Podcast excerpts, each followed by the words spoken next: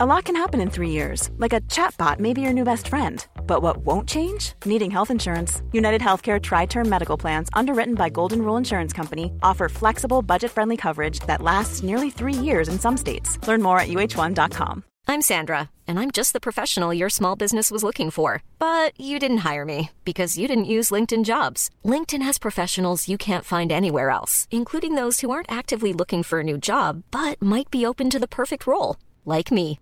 In a given month, over 70% of LinkedIn users don't visit other leading job sites. So if you're not looking on LinkedIn, you'll miss out on great candidates like Sandra. Start hiring professionals like a professional. Post your free job on linkedin.com/people today. This Mother's Day, celebrate the extraordinary women in your life with a heartfelt gift from Blue Nile. Whether it's for your mom, a mother figure, or yourself as a mom, find that perfect piece to express your love and appreciation. Explore Blue Nile's exquisite pearls and mesmerizing gemstones that she's sure to love. Enjoy fast shipping options like guaranteed free shipping and returns. Make this Mother's Day unforgettable with a piece from Blue Nile. Right now, get up to 50% off at BlueNile.com. That's BlueNile.com. A lot can happen in three years, like a chatbot may be your new best friend. But what won't change? Needing health insurance. United Healthcare Tri Term Medical Plans, underwritten by Golden Rule Insurance Company, offer flexible, budget friendly coverage that lasts nearly three years in some states. Learn more at uh1.com.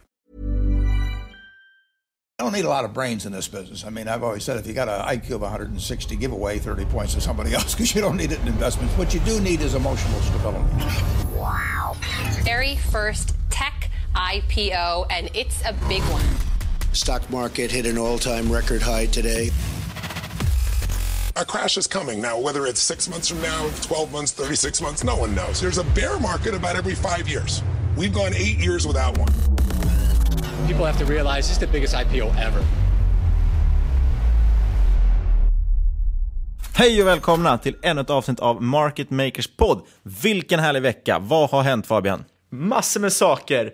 Bland annat så kan inte Anna Svan komma den här veckan, men hon kommer nästa vecka istället. ja, vi lovade ju det, men hon var på konferens den här dagen, så det var ju svårt att få ihop. Men vi kommer träffa henne nästa vecka, så att skicka gärna era frågor till henne, eller till oss för den delen, till podcastet.ipo.se eller at marketmakerspod på Twitter. Andra nyheter. Eh, vi snackade ett tag sedan om Fram Skandinavien som skulle noteras på First North. Exakt, det här vietnamesiska mjukvarukonsult venture-bilderbolaget. Exakt, och man kan ju minst sagt säga att aktien har haft en otrolig utveckling på börsen. Ja, den tecknas ju för 20 kronor per aktie och idag står den för, på närmare 60 kronor per aktie, så det var en eh, raketfart uppåt. Och det är rätt roligt, alltså en utveckling på 200 procent. Ja, det är helt galet faktiskt. Den ser ju lite dyr ut på de här nivåerna, men det är väl det som investerare lockas av, det är väl framförallt den här venture builder-delen. Man går in ganska tidigt i bolag. Absolut, men om man, de har ju jobbat med jättemånga intressanta bolag. Ja, och Vietnam ses ju som en starkt växande marknad och dessutom växer det outsourcing-grej att man plockar in just eh, mjukvarukonsulter från billigare länder. Eh, och sen så just den här venture-builder-delen är väl stora, för det räcker ju med att man får något riktigt bra liksom, investeringscase där så, så kan det Intressant helt. också att de har varit e-handeln och Sydostasien utanför Kina och Indien. Indien för, förutspås bli näst, nästa big frontier efter Kina. Men efter det eh, förutspås det vara resten av Sydostasien. Ja, Så- framförallt Vietnam är ett av de som lyfts upp oftast. Exakt, så det är väldigt intressant att de är placerade där. Ja, jag ångrar att jag sålde mina aktier på 40 kronor. Det kan jag i alla fall säga. Förståeligt. Men mycket rykten också kopplade till Amazon just nu. Eh, bland annat har Amazon registrerat ett antal domännamn kopplade till kryptovalutor. De har till exempel reggat amazonethereum.com, amazoncryptocurrency.com och amazonbitcoin.com. Vad tror du att det kan betyda Fabian? Antingen betyder ingenting, för som jag förstod det hade Amazon Bitcoin.com varit registrerat ett tag och eh, jag har inte sett någonting av det innan. Eller Nej, att de har gjort någonting av det. Nej, och det kan ju ofta vara, ibland är det ju så att de bara registrerar domäner för att ingen annan ska ta dem. Exakt. Det är ju ganska billigt att köpa dem. Det som skulle vara intressant är om de har planer på i framtiden ta fram olika typer av kryptovalutalösningar för betalning. Exakt. Jag har dock också en tanke om att de kanske på något sätt kopplar ihop det med sitt Amazon Web Services som är ett av världens största molntjänster. Eh, det kan ju vara så, att de har ju ändå jättestora serverhallar och de delar som inte används. Kanske man ska använda för att mina, eller så är det någon form bara av molnlösning man levererar till andra, att de kan köpa in miningkraft eller något för sina ICOs eller vad som helst. Men det är lite spännande i alla fall. Eh, de ska också, ryktas ju också om att de ska lansera i Sverige eftersom de har köpt Amazon.se. De, det sägs även då enligt Breakit att de har köpt annonsutrymme i Sverige och de letar även logistikpartner. Och troligtvis då tror eh, källor i branschen att det kommer, deras lager kommer ligga i Tyskland kanske till en början, skeppat till Sverige. Det vore grymt, för jag har velat köpa en Kindle hur länge som helst, men det är så sjukt dyrt om man ska få skeppa det internationellt. Ja, verkligen. Då, då betalar du nästan eh, 100% bara i frakt. Och apropå kryptovalutor som vi nämnde så har ju även bitcoin, måste vi prata om igen. Eh, börjar nästan bli tjatig, men den har det är tagits över galet, 7000 det är dollar galet. Ja. Högsta nivån 7500. Eh, jag följer ju bland annat, eh, vad heter han nu? John Bollinger heter han va? Som uppfann Bollingerbanden inom Yes. teknisk analys. Och han, han twittrar flitigt om bitcoin och teknisk analys. Det är ganska rolig, roligt att följa faktiskt. Han, han spår både det ena och det andra, prisuppgången och nedgången. Ja, men det, alltså det roligaste var ju att eh, det var ju under sommaren när det var som skakigast. Så såg jag mycket om att det var, det var några analytiker som gick och sa att eh, de räknade upp bit, bitcoin mot eh, 10k. Ja, det så- var helt galet. Men eh, börjar närma sig. Jag såg senast idag, Goldman Sachs hade gått ut och eh, eller släppt en analys där de eh, rekade 8900 som riktkurs för bitcoin. Eh, vilket är kul då. Det var ju, var det Goldman Sachs vd eller var det JP Morgans vd? Det var va? JP Morgan, Jamie Dimon. Precis, så att eh, han får väl inte anställa några från Goldman Sachs nu då? Ja, men om man tänker sig i somras låg det på 1800 och nu ligger det på över 7000. Låg det på 1800? Ja, dippen. Ja, just Gick det, just det. Just det, Det- det, kommer jag inte ens ihåg. Sky's the limit. Sen är det också en samling energiföretag, däribland BP, Shell och Statoil jobbar på en blockchainbaserad plattform för handel med energitillgångar. Och då handlar det framförallt egentligen om att oljefartyg och sånt, oljerig, eller ja, oljefartyg som, som skeppar olja. För att det är en ganska stor grej just det här med att hålla koll på dem, speciellt när det är stormar och saker. Så, så, så hamnar ju skeppen, kanske de inte kan åka in till exempel, som det var nu när orkan i USA. Eh, och ibland inte lämnas. De har i alla fall byggt, de ser det som ett ganska enkelt sätt att hålla koll på ägarskap på de här olje, oljefartygen.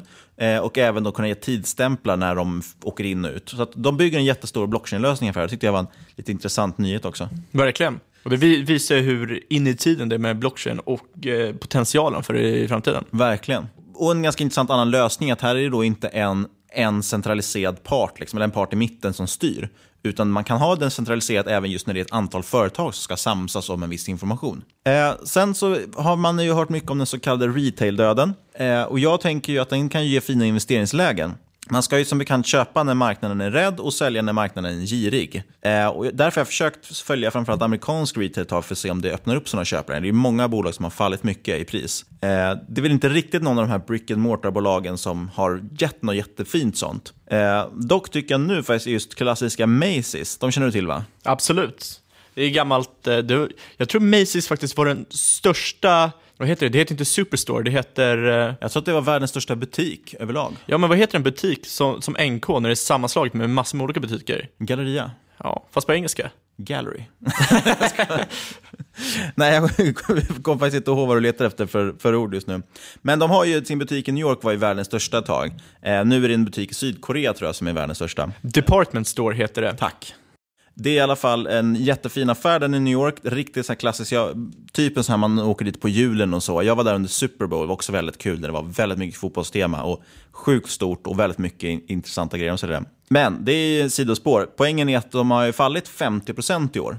Vilket betyder att de ger närmare 8% i direktavkastning och handlas till P 8. Och Det är ganska intressant för att de här bolagen prisas ju nu efter total katastrof. Jag har väldigt svårt att se att den katastrofen skulle inträffa.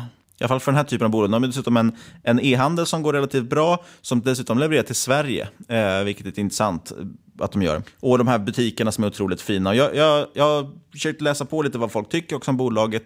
Och vad jag ser och vad andra verkar se så har jag svårt att tro att den här utdelningen ska ställas in. Ett stort, eh, nej utdelningen kanske inte ställs in, ställs in, men man ska alltid tänka på att när ett bolag har så hög direktavkastning så finns det en anledning.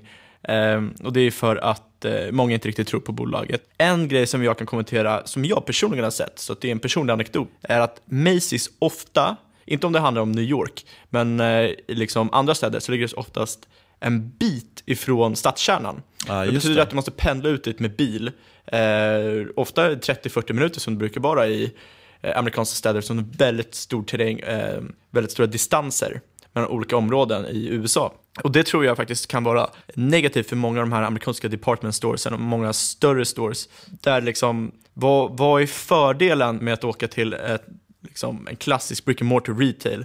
Jo, det är att du kan prova på kläderna. För det mesta kan du inte få det billigare. För det andra, det blir mindre och mindre smidigt. Fördelen är att du kan plocka upp det direkt, men använder du till exempel Amazon, typ Amazon Prime, då får du det direkt i dörren. Jag såg till exempel att Amazon skulle eh, lansera något som heter Amazon Lock. Ja, precis. Ett eget lås ja, som de kan Exakt, öppna. så att de kan komma in och ställa in om dörren och då minskar risken i USA. För en problem USA har är att eh, till exempel när leverans vid Fedex och UPS, de har inte som, det är inte lika vanligt som i Sverige att du hämtar ut det på posten för som jag sa tidigare blir det långa distanser. Så istället kommer de lä- lämna utanför dörren och det är väldigt hög risk att det blir snott. Exakt. Ja, och en annan, det finns ju Volvo vet jag, nu, nu kommer vi väldigt in mycket på sidospår här, men det är rätt intressant. Jag vet Volvo också har, de levererar ju till bakluckorna har de börjat med. Och det tror jag också kan tänka mig en grej som fler kommer öppna upp för. Så att om du har en, en Volvo, jag kommer inte ihåg vad den här tjänsten heter nu, men om du har den tjänsten så kan du eh, be att få din vara levererad i din Volvo. Då ser de på en GPS var står din bil. De kan ta sig till bilen, öppna upp bara enbart bakluckan med sitt lås och lägga in där. Och det är lite samma lösning då för hem. Mm. Så jag kan tänka mig att den här typen av leveranser kommer komma mer och mer. Så det, det, det är det enda problemet jag har med brick and mortar. Om själva e-handeln blir mer och mer effektiv, om det inte längre är jobbigt att beställa hem för att behöver inte åka någonstans för att hämta det och de fixar retur, alltså problematiken kring retur, att du inte behöver åka någonstans för att lämna in den och det inte är krångligt och att det är billigare, då kan jag inte se dem återhämta sig. Nej, det som är med Macy's då, det är att de har ju en e-handel, så det är intressant att följa den i sånt fall.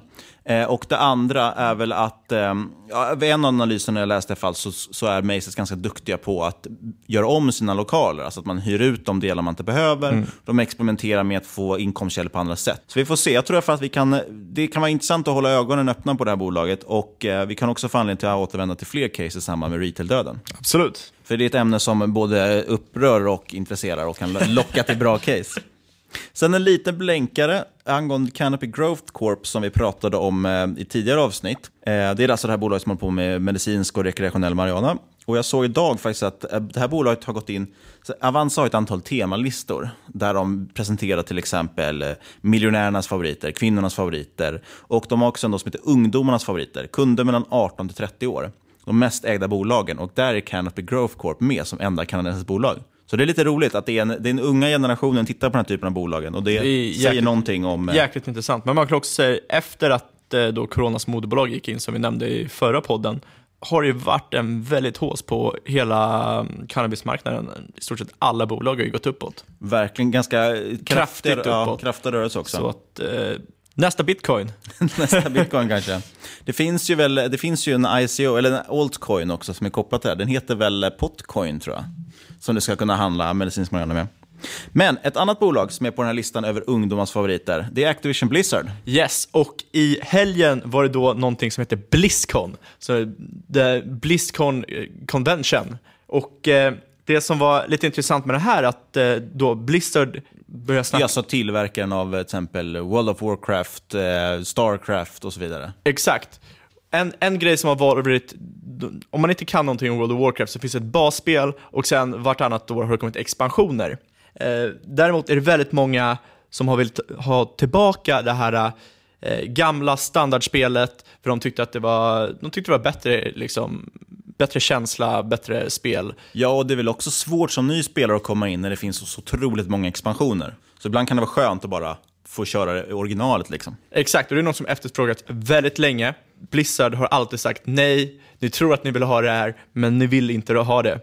Så att det var väldigt intressant när de då i helgen annonsade att de skulle släppa en WoW Classic, som alltså en cl- classic-version av World of Warcraft. Vanilla, plain vanilla. Exakt. Och det, det som då är, varför det här kan vara intressant för, eh, för företaget, är att eh, monthly active users för World of Warcraft steg kraftigt mellan 2005 till 2010, då det toppade på 12 miljoner spelare. Efter dess har det varit en starkt nedgående trend i eh, monthly active users.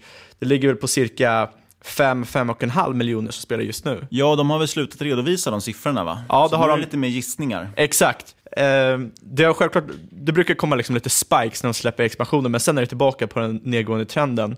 Och innan release av första expansionen låg monthly active users på 8,5 miljoner spelare. Så det är alltså det är en skillnad på cirka 3 miljoner då vid, jag tror det var 2006, 2000, ja, 2006, 2000, början 2007 första expansionen släpptes. Jämfört med idag då det är, eh, är det sjätte, sjunde expansionen som har kommit. Jag har faktiskt aldrig spelat World of Warcraft. Nej, du hade ingen barndom.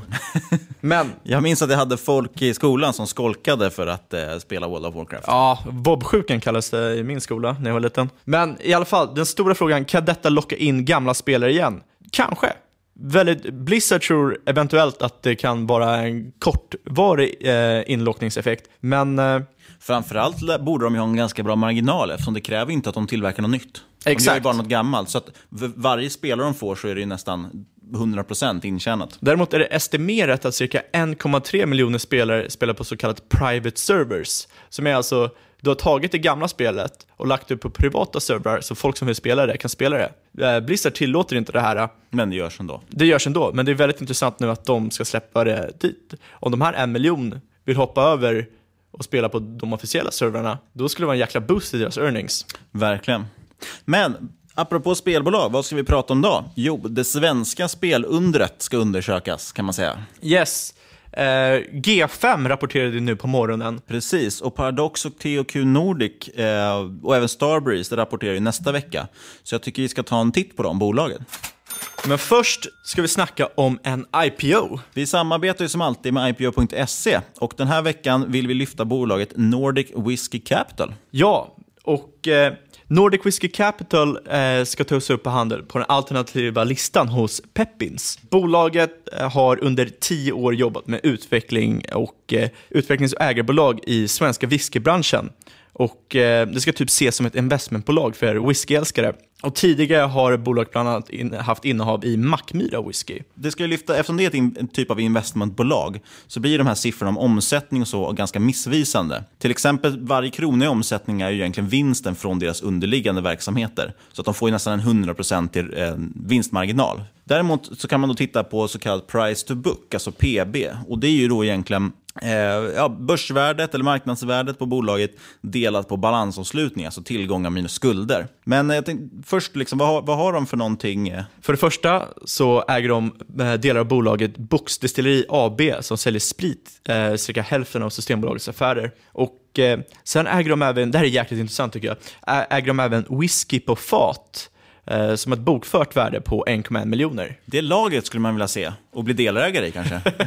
Men det, är, det är lite som ett eh, oljebolag som äger, äger fat med olja. Ja, verkligen. Fast de kanske inte skeppar dem lika mycket runt omkring med blockchain-lösningar och allt. Sant. Sen har de även byggt nu ett helt nytt destilleri och det är det här man ska ta in eh, pengar för. Då. Eh, man har byggt ett helt nytt destilleri eh, som med målet att det ska bli Sveriges mest lönsamma destilleri. Och i den här nyemissionen man gör tar man in pengar för att finansiera produktion och uppbyggnad av ett så här mognadslager där whiskyn ska ligga och mogna helt enkelt. Det nya destilleriet kommer att sälja whisky via varumärket eh, Agitator Whisky eh, som är tänkt som ett lite experimentalt eh, svenskt whiskymärke. Eh, de vill bryta konventionerna men eh, bibehålla kvaliteten. Exakt. Post money-värdering. De emitterar då B-aktier för 4 kronor styck, vilket ger en, en post money-värdering på fem, cirka 51 miljoner om det blir fulltecknat. Sen har man en balansomslutning då på närmare 16 miljoner och allt det här ger då alltså ett så kallat price to book på 3,24. Och det får man väl egentligen anse som ganska dyrt. De flesta investmentbolag på Stockholmsbörsen i alla fall ju till ett price to book runt en.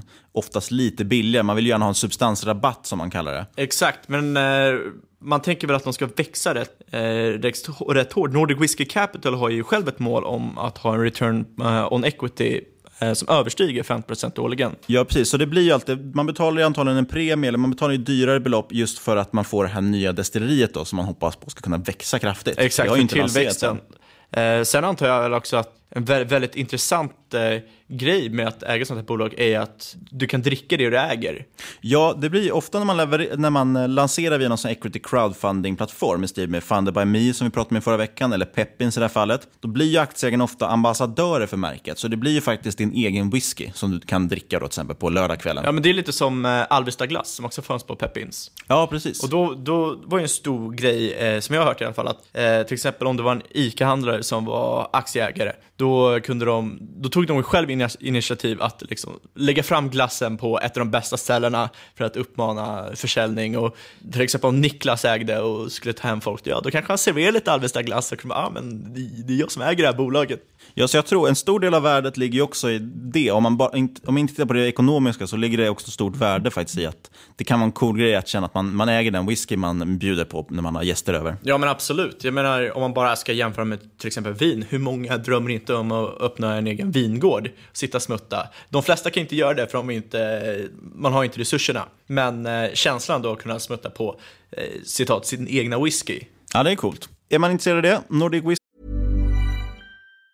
Mom deserves the best, and there's no better place to shop for Mother's Day than Whole Foods Market. They're your destination for unbeatable savings, from premium gifts to show-stopping flowers and irresistible desserts. Start by saving 33% with Prime on all body care and candles. Then get a 15-stem bunch of tulips for just $9.99 each with Prime. Round out Mom's menu with festive rosé, irresistible berry chantilly cake, and more special treats. Come celebrate Mother's Day at Whole Foods Market.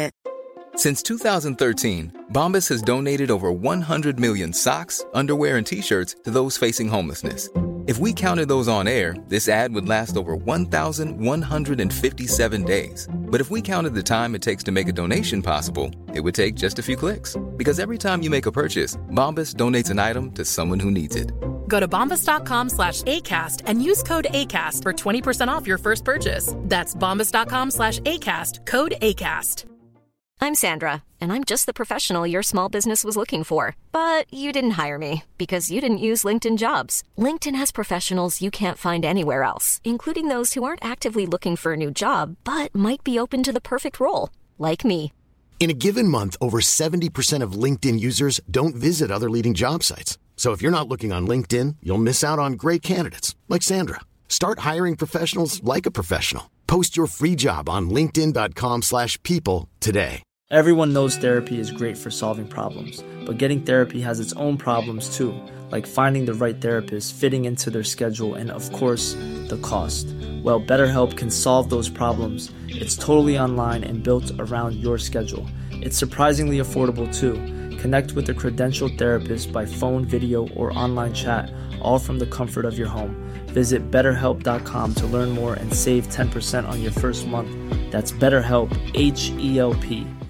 This is Paige, the co-host of Giggly Squad, and I want to tell you about a company that I've been loving, Olive and June. Olive and June gives you everything that you need for a salon quality manicure in one box. And if you break it down, it really comes out to $2 a manicure, which is absolutely insane. It's also so easy to get salon worthy nails at home with Olive and June. The difference between how your nails used to look when you did them yourself and now with the Manny system is a complete game changer. The best thing about Olive and June too is it's a quick dry. Dries in about one minute, lasts for five days, and full coverage in up to one to two coats. Visit oliveandjune.com slash perfectmanny20 for 20% off your first system. That's oliveandjune.com slash perfectmanny20 for 20% off your first system.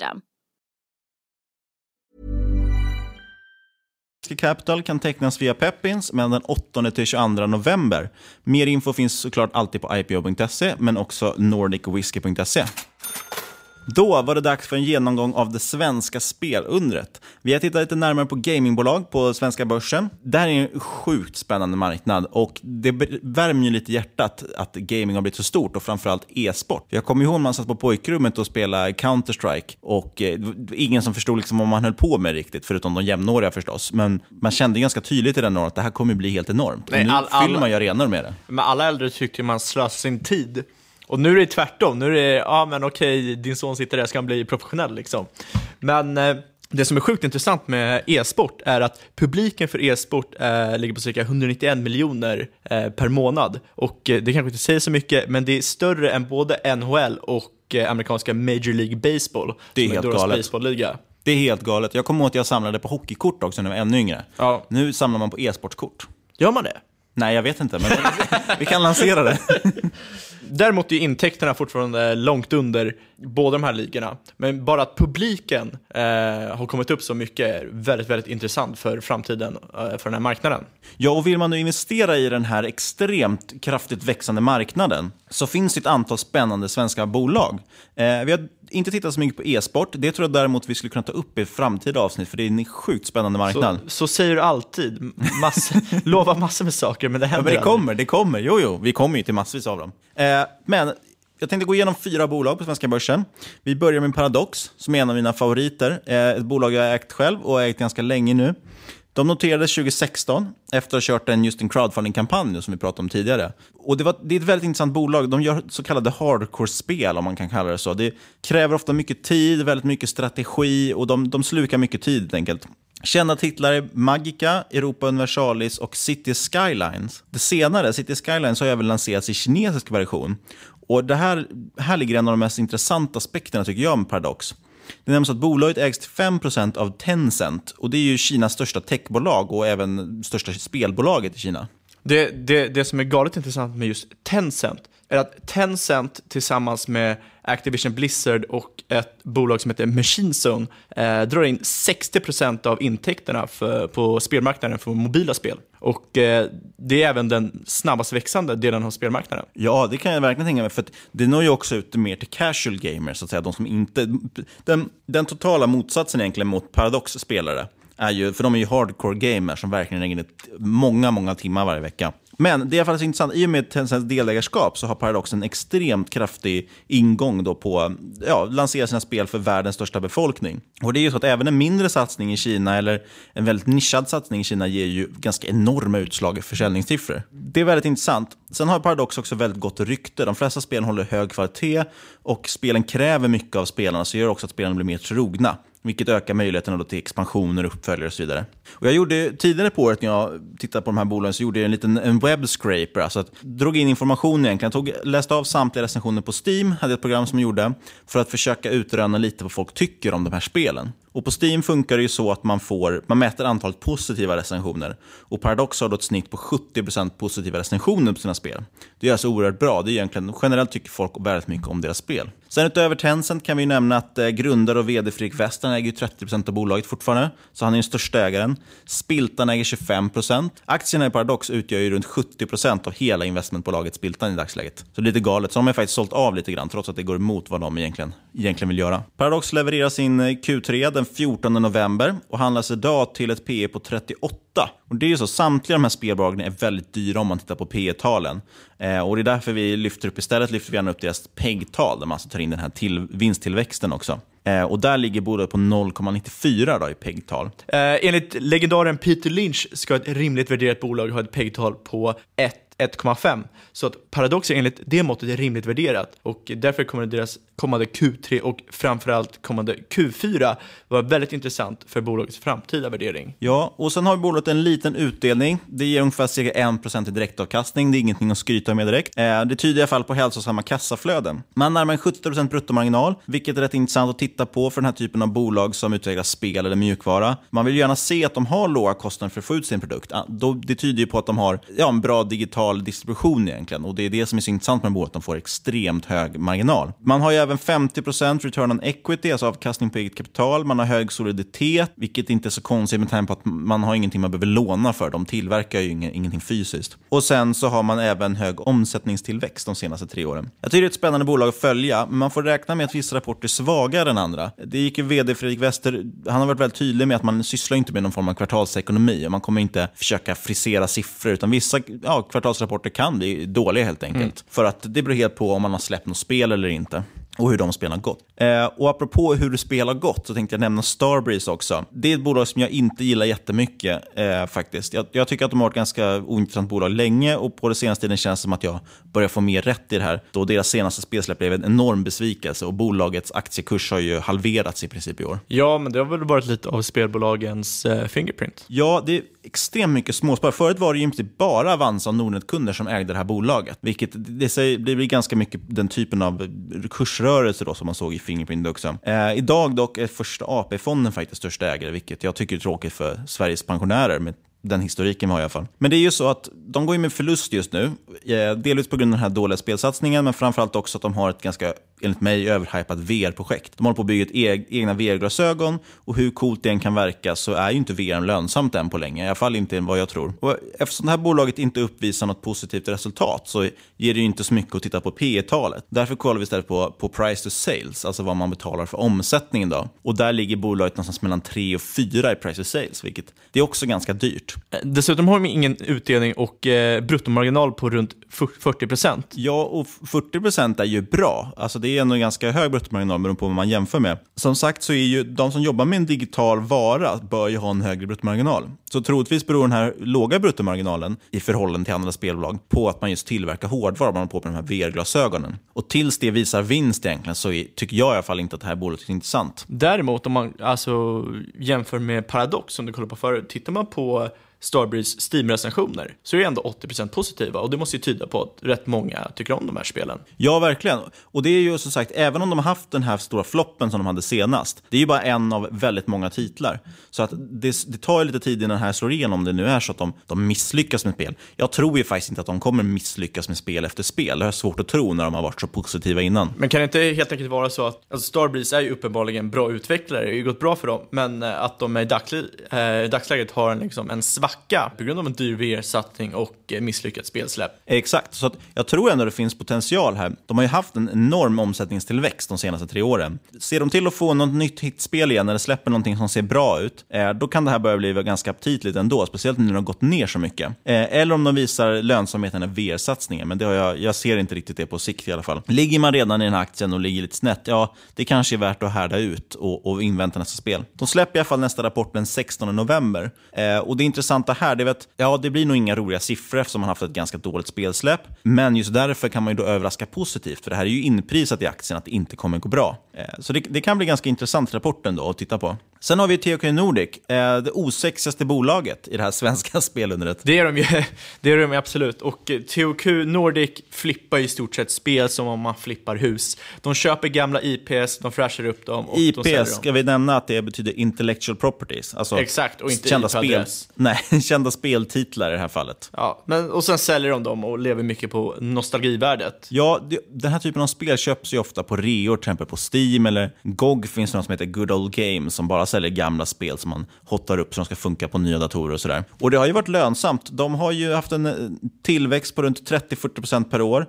Eh, avkastning på eget kapital runt 25%. Det är jättefina siffror ändå. Och dessutom faktiskt hög soliditet, trots att de, som jag nämnde, som Paradox och så, de, de köper ju inte in någonting. Man har ju ofta hög soliditet, för man behöver inte låna för att köpa något. Men THQ köper ju saker hela tiden. Så att de har hög soliditet är en ganska bra styrketecken, även om de köper spelen billigt. Absolut. Sen väldigt intressant med THQ jämfört med andra spelutvecklare, att de har väldigt låga eh, låga kostnader eftersom de inte sitter och utvecklar de här spelen själva. Utan det de gör är att ja, de köper i stort sett in de här eh, titlarna, vilket gör att eh, det, jag antar att det blir lite som att utvärdera, utvärdera en aktie, utvärdera ett spel, hur kan den gå på marknaden? Eh, ta inte samma risk som om du sitter och utvecklar ett spel i flera år. Nej, precis. För det är ju så, om du släpper någonting som folk inte vet vad det är, då, då tar det ju tid att få dem att lära känna vad det är för produkt. Paradox har ju lyckats med det här genom att de har gång på gång visat upp väldigt goda spel, eller bra spel helt enkelt, så att folk blir trogna deras varumärket Paradox. THQ, de hittar ju spel som de vet att folk har gillat och bara flippar dem, som du kallar det, och, och säljer dem. Och det, de har jättehög, de har 70% bruttomarginal, god lönsamhet, handlas idag till ett ganska högt P tal på runt 50-60, men med den vinsttillväxt de har så, så får det här PEG-talet på 0,6. Så det är ganska billigt ändå för ett snabbt växande bolag. Och de har ju också mycket positiva recensioner på Steam, runt 74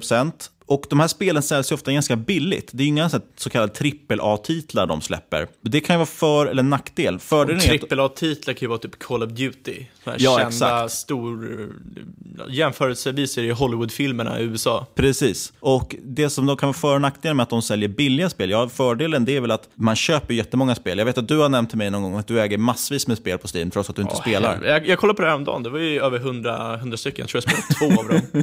och det är helt sjukt, och det är för att de har en Steam-red där de säljer ett spel för 20 spänn. Liksom. Och det är ju jag sagt, 70% bruttomarginal, du säljer det för 20 spänn. Det blir ändå pengar. Eh, och det är många som handlar om det för att det är så billigt. Eh, nackdelen, ja det är väl att marknaden riskerar att bli mättad. Efter, efter ett tag finns det inga fler gamla titlar som folk vill köpa och efter ett tag kanske folk inser att ja, jag kommer aldrig spela det här spelet. Så jag vet inte, de noterades också förra året. Ägs till 50% av grundaren Lars Wingefors och sedan ett antal fonder, så det finns en, en stor ägare här. Aktien har gått upp 120% i år. Det har gått väldigt, väldigt bra. Den har överraskat positivt i varje rapport. Och det här är intressant. Jag har tittat på då varje rapport som de har släppt i år. Då har man snittat 15% uppgång vid varje rapport. Så att marknaden har blivit positivt överraskad vid varje rapport. Och det ställer ju frågan då, nu den 14 november när de rapporterar igen. Eh, marknaden har antagligen ganska högt uppskruvade förväntningar. Frågan är då, kan de leverera över det? De har gjort det historiskt, men man vet ju aldrig vad, vad som kommer bli för i framtiden. Eh, jag äger i alla fall det bolaget själv. Jag tycker att det är intressant och det är en väldigt lönsam nisch de håller på med. Absolut. Sist, men eh, inte minst, faktum är att de är näst minst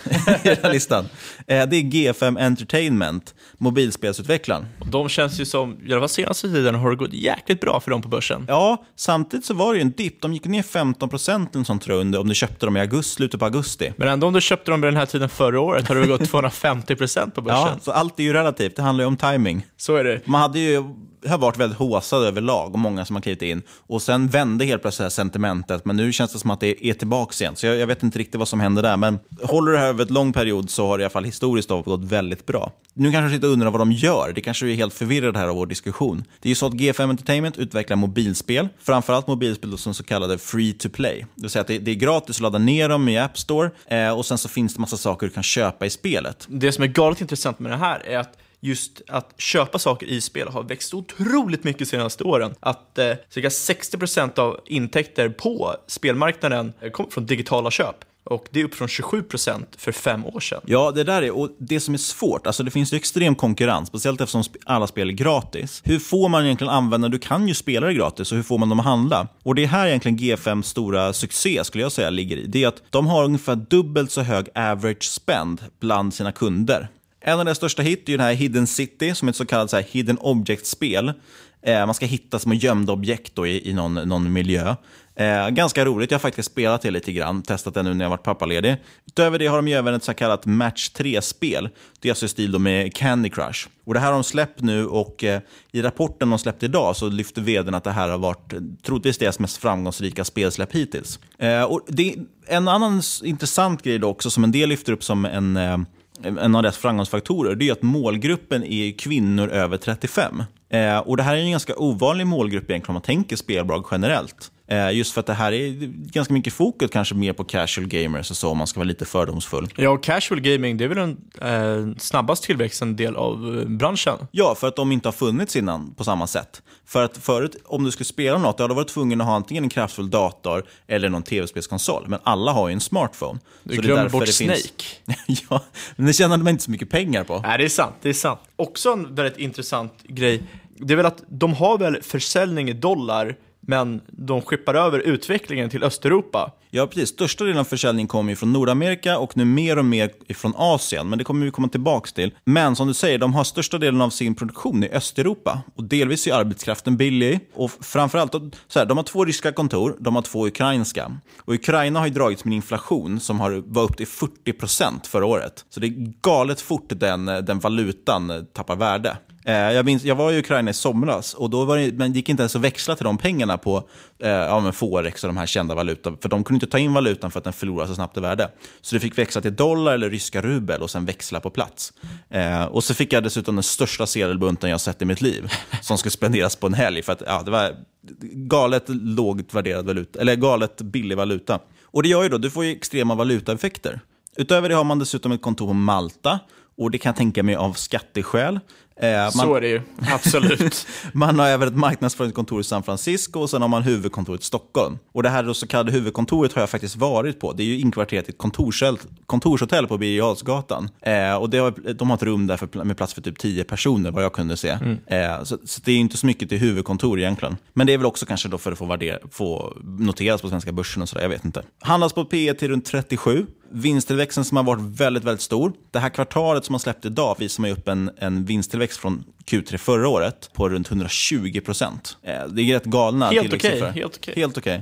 Och det är då ett PEG-tal på 0,26, vilket får anses vara väldigt billigt. Den vinsttillväxten är ju dock baserad på den historiska vinsttillväxten. Så det, som sagt, det kräver ju att de, de är ju prisat för perfektion kan man ju säga. Jo, jo, visst, men det man kunde tyda i eh, rapporten var ju definitivt ett tecken på styrka. Och de höjde marginal, eh, rörelsemarginalen upp till 12 procent. Ja, man hade väldigt positiva prognoser överlag, för man trodde att den här marginalexpansionen skulle fortsätta för att man har en form av hävstång i den här affären. Och utöver det, vi talade ju tidigare lite om Kina och den asiatiska marknaden. Och det var väldigt glädjande att de, det de nämnde var att Japan fortsätter att växa, vara en stark marknad för dem. Och blir de stora i Japan så är då planen att i princip därifrån börja expandera verksamheten till Sydkorea och sen så småningom Kina, som är eh, världens största mobilspelsmarknad. Och det som är ännu intressantare tycker jag, att trots den här kanonrapporten så är faktiskt rapporten svagare än väntat på grund av den svaga dollarn. Ja, vi nämnde ju de valutaeffekterna och troligtvis så ligger ju en förstärkning av dollarna, eh, dollarn i korten. Åtminstone kommer den ju inte bli sämre härifrån, det har jag svårt att se. Det lär ha en bra, positiv påverkan. Dessutom, lägg på det att Q4 och tillsammans med Q1 brukar vara den starkaste rapporten för G5. Det är lite det omvända som vi pratade om med Starbreeze. Å ena sidan så är det då prisat för perfektion. Det kommer inte att gå bra, men det är å andra sidan sagt redan inlagt i kursen.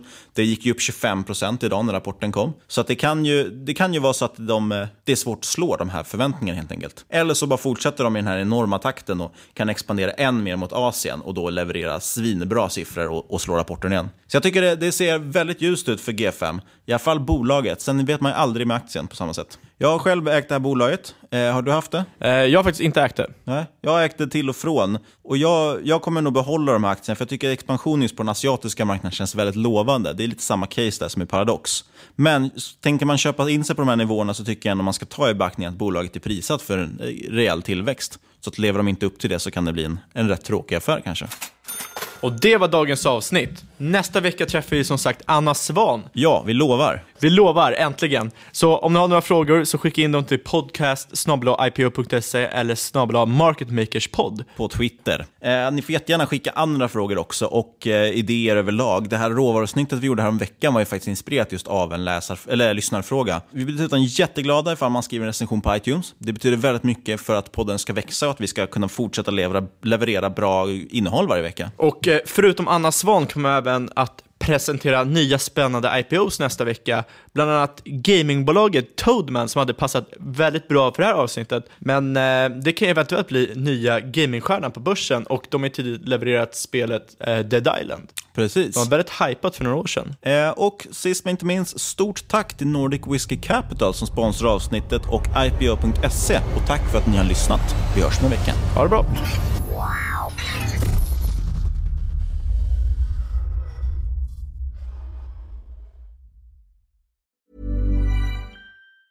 Mom deserves the best, and there's no better place to shop for Mother's Day than Whole Foods Market. They're your destination for unbeatable savings, from premium gifts to show-stopping flowers and irresistible desserts. Start by saving 33% with Prime on all body care and candles. Then get a 15-stem bunch of tulips for just $9.99 each with Prime. Round out Mom's menu with festive rosé, irresistible berry chantilly cake, and more special treats. Come celebrate Mother's Day at Whole Foods Market. Mom deserves the best, and there's no better place to shop for Mother's Day than Whole Foods Market. They're your destination for unbeatable savings, from premium gifts to show-stopping flowers and irresistible desserts. Start by saving 33% with Prime on all body care and candles. Then get a 15-stem bunch of tulips for just $9.99 each with Prime. Round out Mom's menu with festive rosé, irresistible berry chantilly cake, and more special treats. Come celebrate Mother's Day at Whole Foods Market.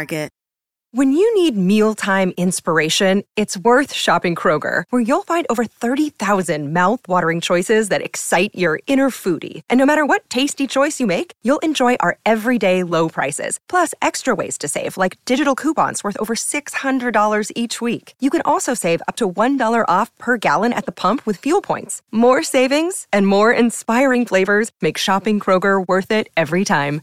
Kroger, fresh for everyone. Fuel restrictions apply.